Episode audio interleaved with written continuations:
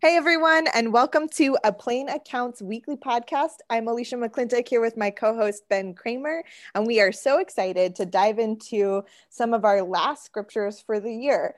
Just a public service announcement. We will be taking next week off from our podcasting responsibilities just so that we can have a quiet uh, year-end rest. Yeah. we need a break, as I'm sure you all do. So we're hoping that you, our faithful listeners, are also finding ways to rest well in a season that can be really um, hectic and full of responsibilities for pastors and preachers. Yeah. How are you feeling about the end of year work, Ben, as we look toward Christmas Eve and this like first Christmas Sunday mm-hmm. and kind of wrapping all of these things up? How are you feeling about that with your people?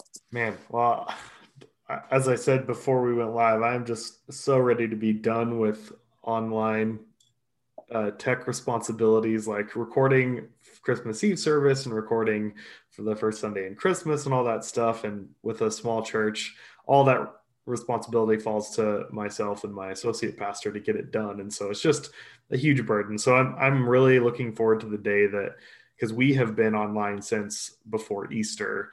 Uh, we, we, only had one uh, in-person gathering because Idaho has not handled the coronavirus well.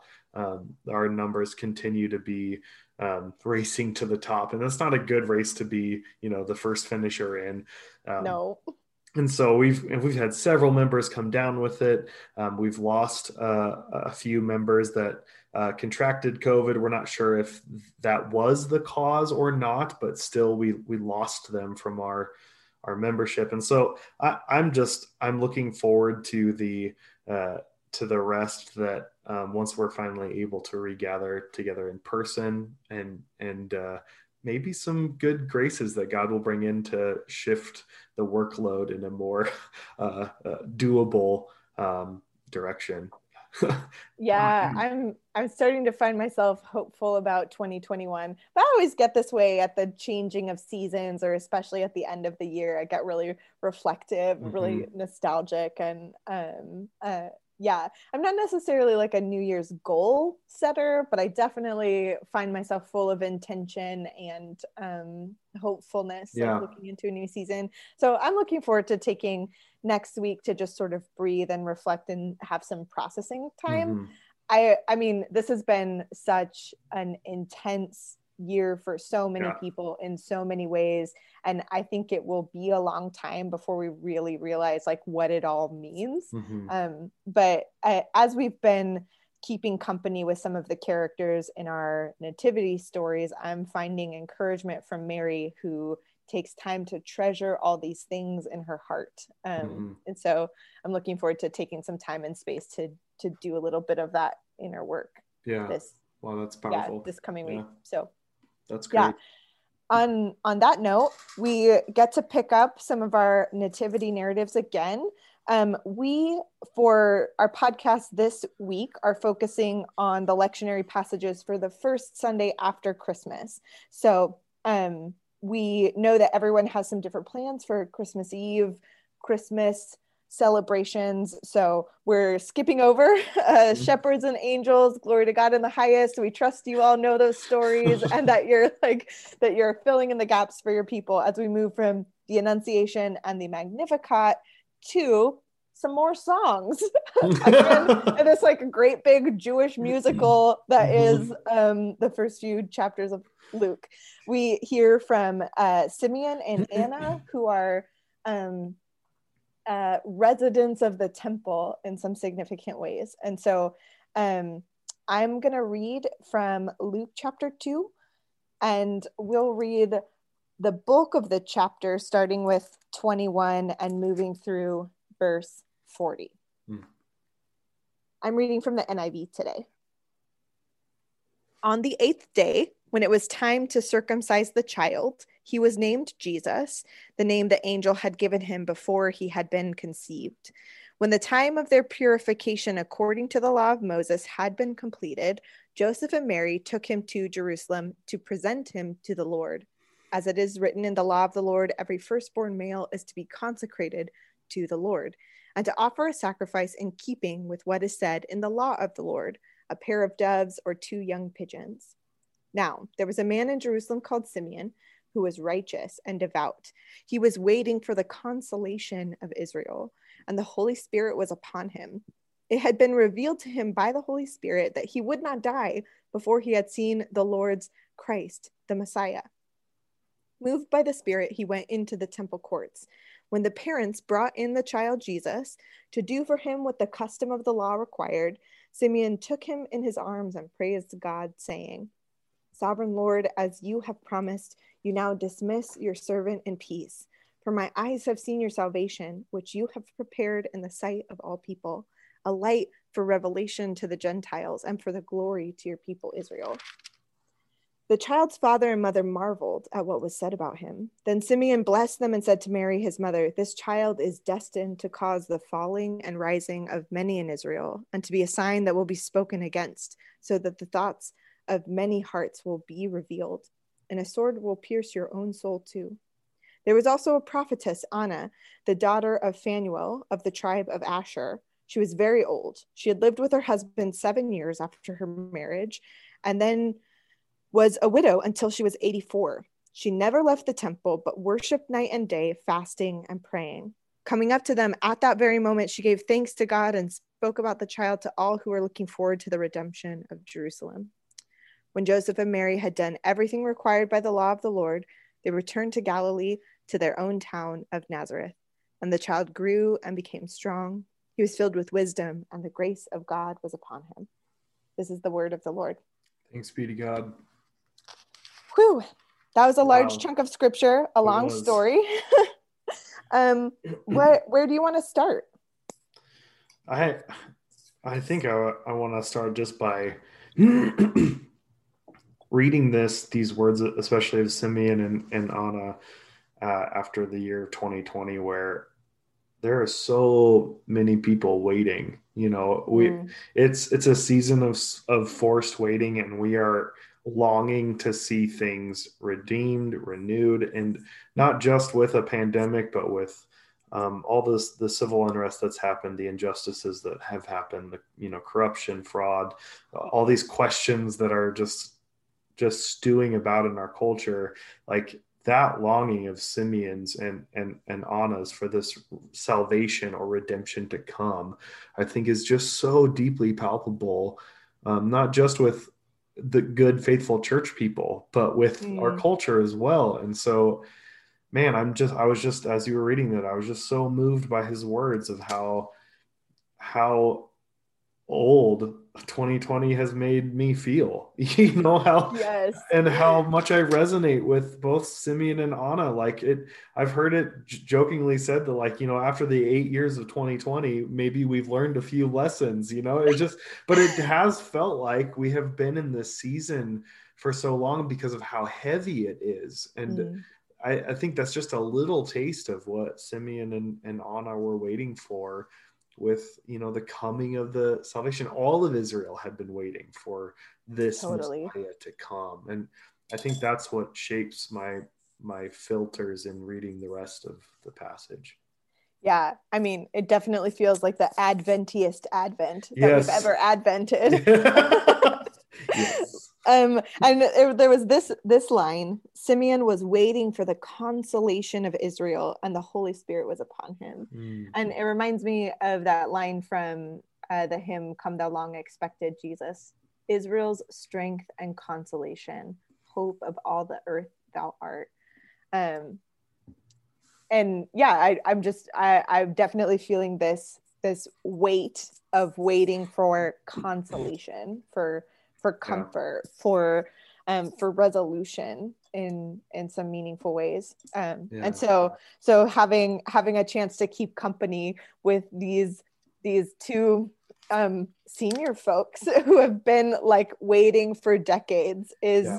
is uh it's it's compelling it's encouraging but it's also sobering like they've been mm-hmm. waiting a long time and i also think it's maybe important to say that they're the exception mm. right? Like think about all of the folks who waited and waited and never saw. Yeah.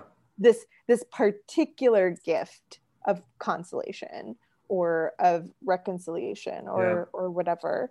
Um we yeah however we want to we, we want to frame that there that there were a lot of people who didn't get to hold the christ child in their arms who were still just as devout and Right. just as patiently waiting Mhm. um and yeah i i guess like in this in this season where we're still waiting i i'm i'm struggling with um with how to name some of those realities like how how Yeah. do we show up to patiently and faithfully and hopefully wait for the things that god has promised trusting that god will do what god says god will do and also recognize that like we're not entitled to this like very particular kind of revelation Yeah. either you know what i mean Absolutely.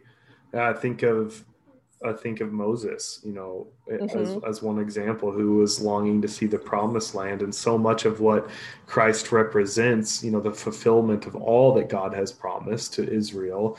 And Moses, even being the faithful, righteous prophet his whole life, you know, was not able to see that, you know, through, you know, actions of his own. And that's, you know, those those things are are are able to be debated at length, but um, still, uh, like a life of striving and not being able to see what God had promised. And we see that with the Israel in exile, the generations that spent Yeah. in Babylon or in the wilderness. You know that there were faithful, praying, fervent people of God that did not get to see that promise fulfilled. And Simeon and, and Anna represent so much of that and we can name the Simeons and Annas in our own life, you know, in our own Yeah. congregations of who have been striving and speaking towards the salvation of Christ their whole lives, and they're just waiting in hope, waiting in hope uh, for that for that to come.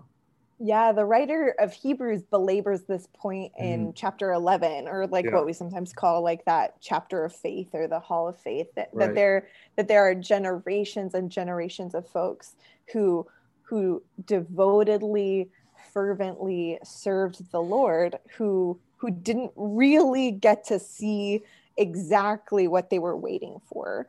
Yeah. Um and but at the same time that didn't quench their devotion in Mhm. any meaningful way um, or any like significant way that that their that their devotion springs from this place that is separate from needing some kind of reward or Mm. some kind of like like fruition to come you know what i'm saying Yeah, like absolutely. like they're yeah they're not in it for the tokens Mhm. at the end right like they're like nobody's keeping score here that that the that the devotion that they offer is freely given and not waiting for some kind of like transactional compensation at the Yeah. end you know what i mean Yeah, because even Simeon seeing Jesus, there's he's not gonna live to see the blind be given back their sight and the lame walk again, and you know all of these things that Christ's ministry will usher in. And so, like you're saying, it's not this exchange. Like Simeon desired to see at least even a small part of that. Um, that that's huge. yeah i i think that one of the things that's really been um that stood out to me as i was reading the text just now um here on the podcast is like how many times i had to say according to the law of moses or like as the law had said i guess i'm just like overwhelmed by these stories of very devout and faithful folk right who Mhm. are who are doing the things that they know how to do to worship god faithfully Right. not because not because there's there's anything in it for them but because of of devotion Mhm. um i yeah i think i think that's really settling with me that there's this that there's this commitment to the life of faith and the practices and rituals and community that accompany it um and and sometimes every once in a while there's there's um there's a chance to hold the promise of god in your hand Mm. right um or to yeah i i love this this image of um strangers running up to like take the child and and Yeah. speak these speak these these words over Yeah. over an infant um it's like it's it's a little bit troubling but the but the parents seem to be getting used to Mhm. uh yeah used to the strangeness i suppose they'd be like six feet back, six feet, keep six feet. like, why are you taking my baby? Yeah, yeah. Oh my goodness. Yeah. Um, well, how, how, do you think that that expectation, that faithfulness, that righteousness that we see in both uh, Simeon and Anna, I'm, I guess, I'm left intrigued and wondering what that has to do, what that might uh, have to do with what Simeon says about, you know, he will be one that causes many to rise and to fall in Israel, and it will be a sign that generates opposition. Mm. Um, you know, and and what that might, how that might relate to the faithfulness that you've just laid out for us, and what we see in the two figures here. Yeah, I it's I think it's important to hear like the echoes of other scripture that that comes from Simeon's words, right? Like this mm-hmm. idea of rising and falling calls back to the Magnificat, which we read last week. This is what Mary was saying, um, that the that the mighty and powerful will be brought low and the lowly will be raised up. So there's yeah. that kind of rising and falling, and then, uh, but it also like really clearly calls back to um, to Isaiah's words about um, mountains being brought low and valleys being raised up. There's like this this sense of great equity of of a time a time of reckoning, a time of leveling. Right. Um, uh, yeah, of of again setting the world to rights. Um, and so so there seems this clear recognition by Simeon that this is what the Lord has promised. Um, but as you do that kind of leveling work bringing bringing some things down and raising some things up this great reversal of all the things um, that that generates chaos and opposition yeah. right it it just does seem that these words speak they they look ahead to the ways jesus becomes very polarizing mm-hmm. um, and we talk about this a lot in our discussions about discipleship that there that there isn't like a like a partially subscribe like like it's right it's it's wholehearted complete devotion mm-hmm. um to the way of jesus or yeah. not um so and and and that and that causes that causes some significant division yeah right? Um i i also love love this one the the thoughts of many hearts will be revealed mm. that which again calls back to the prophetic work of of Samuel, where where the Lord says um, that only only God knows hearts, only God knows the thoughts of our hearts. Um, mm. So that that Jesus is doing that work um, to reveal the thoughts of people's hearts. Mm. Do, yeah. do you, do you think then that that is when um, when the thoughts of many hearts will be revealed? Is that when we get a little insight of what typically God only sees?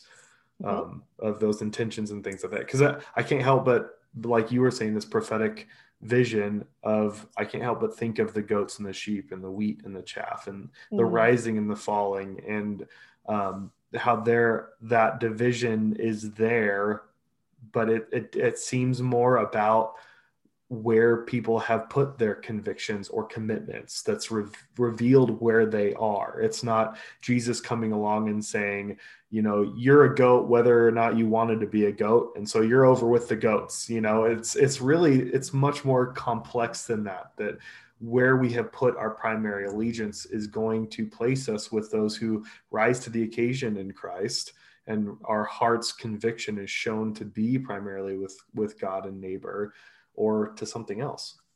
Yeah, which then I guess speaks even more clearly to me of this like this urgent invitation to serious and genuine devotion, right? So that we are formed through consistent worship, through uh, the reading of scripture, through understanding the character of God. We're like we're formed in our devotion to those things so that when the when the thoughts of our hearts are revealed they are revealed to be like holy and true and, and all of those things right like yeah. i it, it does seem that that this speaks to the way i like the way that you pointed to like sheep and goats that it's not like it's again not about what's happening on the outside mm. um but but more more about uh, I mean, something more holistic and deeper than that, yeah. which which again i think like within this context of of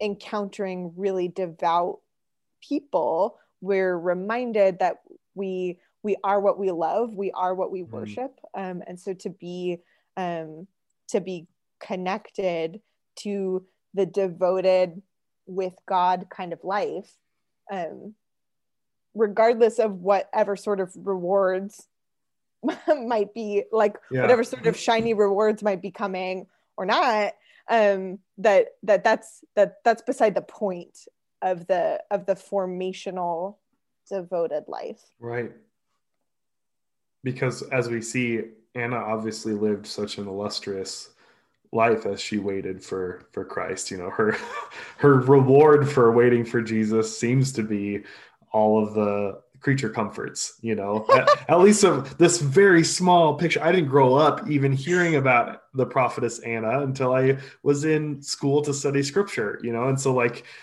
from what very little we hear about her it doesn't seem like that transactional uh, you know relationship between her and god could really be upheld at all yeah no um she like I, she only gets like a few verses in the story, but I I'm really grateful to have her mm-hmm. highlighted in the story. Mm-hmm. But there but there's I think a lot of stuff that we might not necessarily imagine if we're reading through those verses really quickly. Like sure. one, she's a she's a widow, which means like she uh usually poor um in a patriarchal society where your where your worth and protection and safety and stability comes from like your nearest male relative, whether that's like a father or a brother who takes you in or a husband. She seems to be without those things. I'm imagining at 84 in like first century Palestine that her father isn't continuing to care for her. I feel like it's pretty safe to say he's probably dead, right? Mm-hmm, mm-hmm. like um I I know I know I'm sort of like using my sacred imagination to fill in some of the gaps here but to say that she she is alone in this world that she she is a widow um, and has been for decades apparently um, and she uh, the the scripture says she is at the temple day and night that she never left the temple. It makes it sound like she lives there uh, mm-hmm. and, and that might be that might be like a kind of like poetic or narrative exaggeration for effect to say like she is so devoted that she seemed like she was there all the time but i don't know what if we what like what if it actually were true that she literally never left the temple that she lived there um and and i again like i'm maybe not the foremost expert on um on uh vocational religious life uh life work um in in first century Palestine. But I don't think that like official religious positions are available to women at the time. Mm. Like, I don't know of any women who are priests or Levites or caretakers of the temple. And I would love to know if I'm wrong about that. If some sure. of our listeners know about that, please let me know because I would love I would love that. I I mean it it doesn't seem like the vocational religious life is open to her right though she is devoted and committed um so i get the sense that she sort of like lives on the temple steps mm-hmm. does am i am i off base is that like no. totally out there no it feels that way because you know in first century how we find out in Christ's ministry how widows were treated. And so I think that does need to inform, you know, even if she was a prophet, perhaps Luke is giving her that title after the fact, or she may have held that position of prominence in, well, there's no way to, to really tell you know about that. And uh, luke as you mentioned before we could trust luke to say that many considered her a prophet but he just flat out says she was a prophet. prophetess. Right. Yeah. So it seems it seems like she she occupy she has this sort of relational and spiritual authority among people mm-hmm. um but not in a positional way right.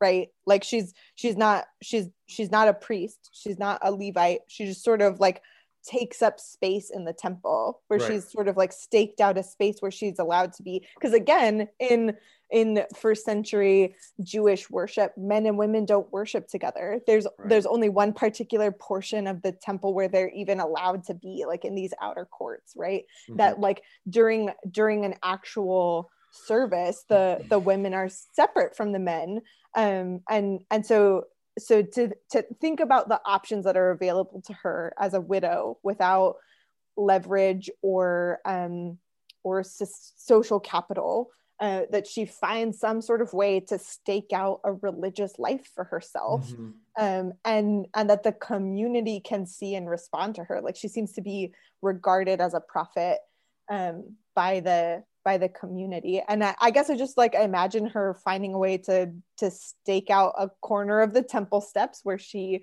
um, speaks kind words, where she offers prayers to folks who stop to talk to her. Um, and she receives the generosity of anyone who feels moved to give something to her, right? Like, how Right. else does she eat? How else does she survive other than Yeah. um, gifts of generosity Yeah. from from others?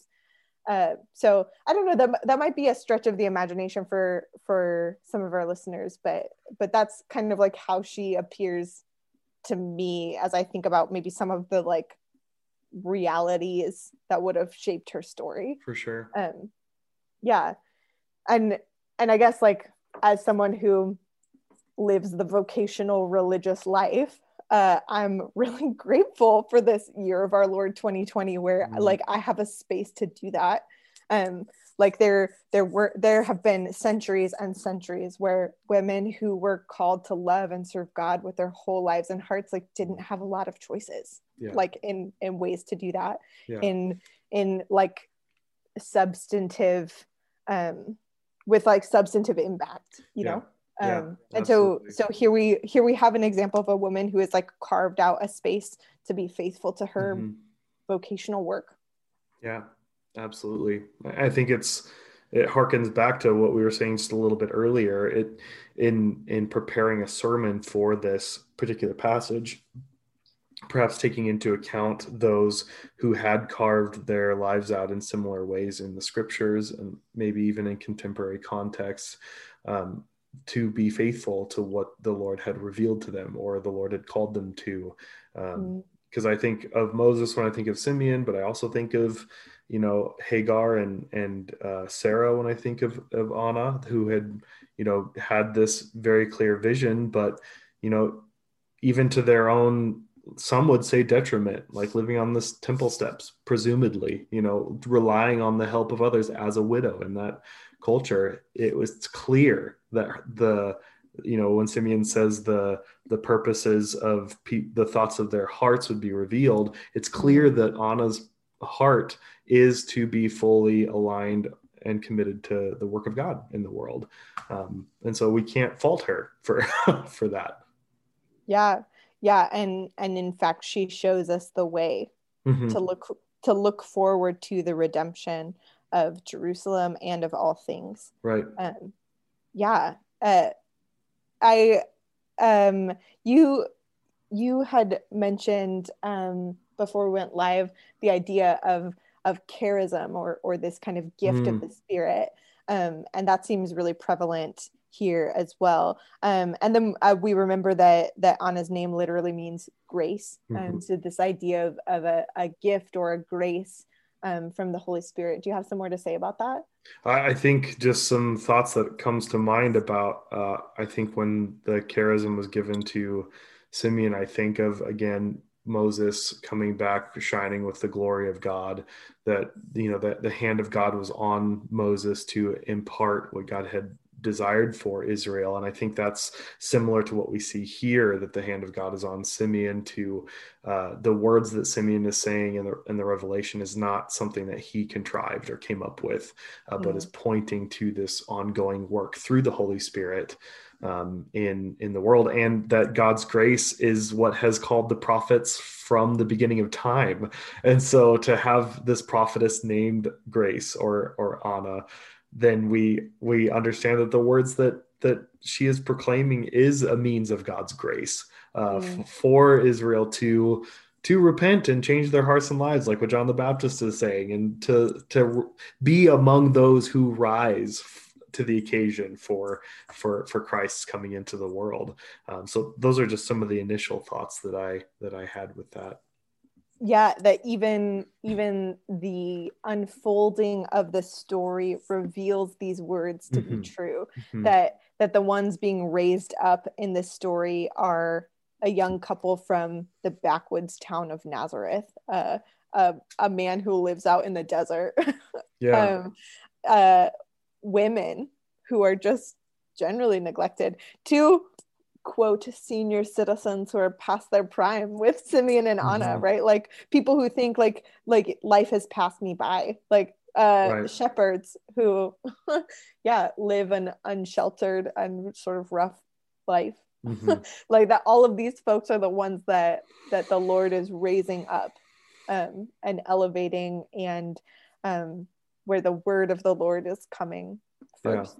Yeah. yeah that's that's so good. So I I think where my mind goes to then is in in a year, especially 2020, but in the, our recent past, even of of uh, we've seen examples where um, the this little one that was born at, at Christmas uh, has caused the rising and falling of many in our culture has mm. has been a sign uh, that generates opposition.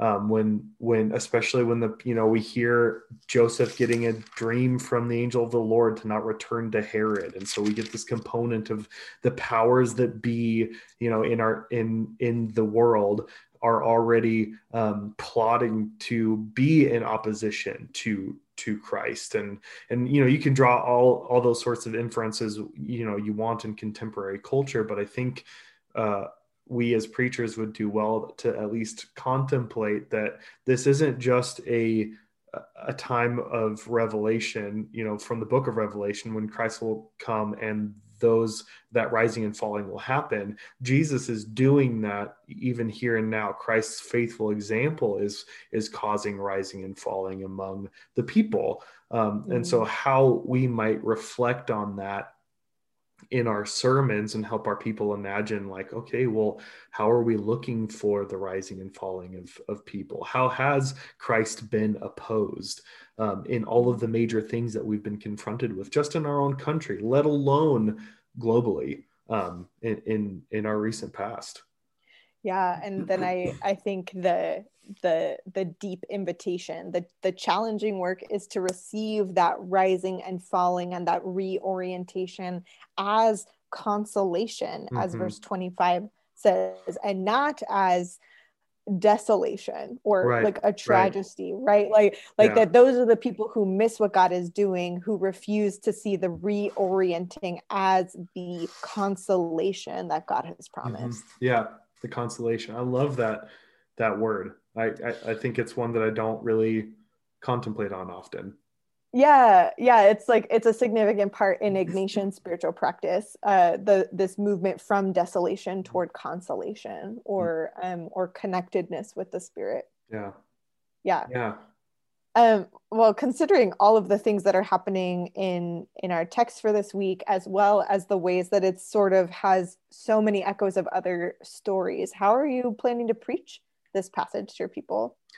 Well, my my hope is that I can focus on the rising and falling, hope focus on the opposition, focus on um, what Christ, the Holy Spirit's ongoing work through Christ and us as God's people for the kingdom of God, while pointing towards the the joy you know the ongoing mm. consolation that you're talking about that we are working from you know destruction especially in my context there's such a devotion to a dispensation a dispensational perspective of the second coming and mm. whether whether they would be conscious and verbalize that or not i can hear that in how they talk about christ's second coming in fear you know and and so the consolation that we find in christ as people uh, of this Savior. It's not something that should cause us fear, but motivate us to be the consolation of Christ here and now.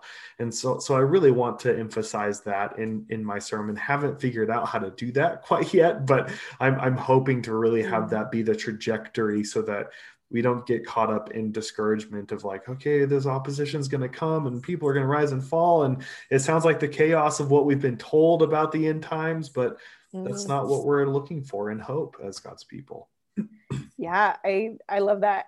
I don't I don't know how this might fit in with with that like arc that you're drawing but i guess for me i'm called to preach the work of devotion mm-hmm. or of like of consistent so committed good.